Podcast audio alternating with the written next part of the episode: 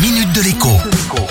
Bonjour à tous. Depuis quelques années, les cagnottes en ligne sont devenues à la mode avec cette promesse alléchante de permettre de simplifier la collecte d'argent pour un objectif précis.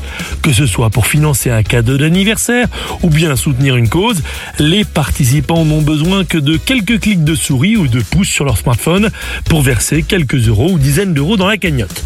Le problème, c'est que le revers de la médaille n'est pas fameux fameux. Il suffit de faire une petite recherche sur Internet pour tomber sur des centaines, que dis-je, des milliers de messages de plaintes et de réclamations.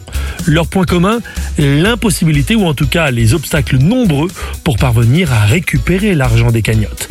Certains mettent des mois pour y parvenir et d'autres, quand la cagnotte ne contient pas beaucoup d'argent, renoncent tout simplement après avoir perdu espoir ou patience.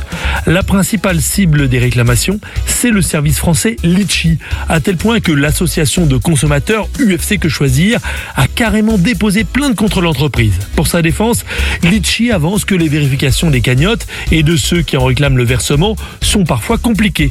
On est loin en tout cas du versement promis en 48 heures, comme l'annonce Litchi sur son site. Si vous êtes concerné par le problème, sachez que l'UFC Que Choisir propose un modèle de lettre de réclamation sur son site internet.